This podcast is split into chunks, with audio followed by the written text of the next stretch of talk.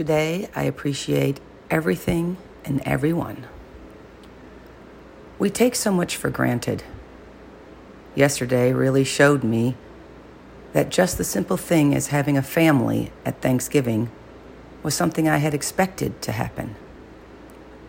Appreciation and expressing your gratitude is an important part of being happy in life.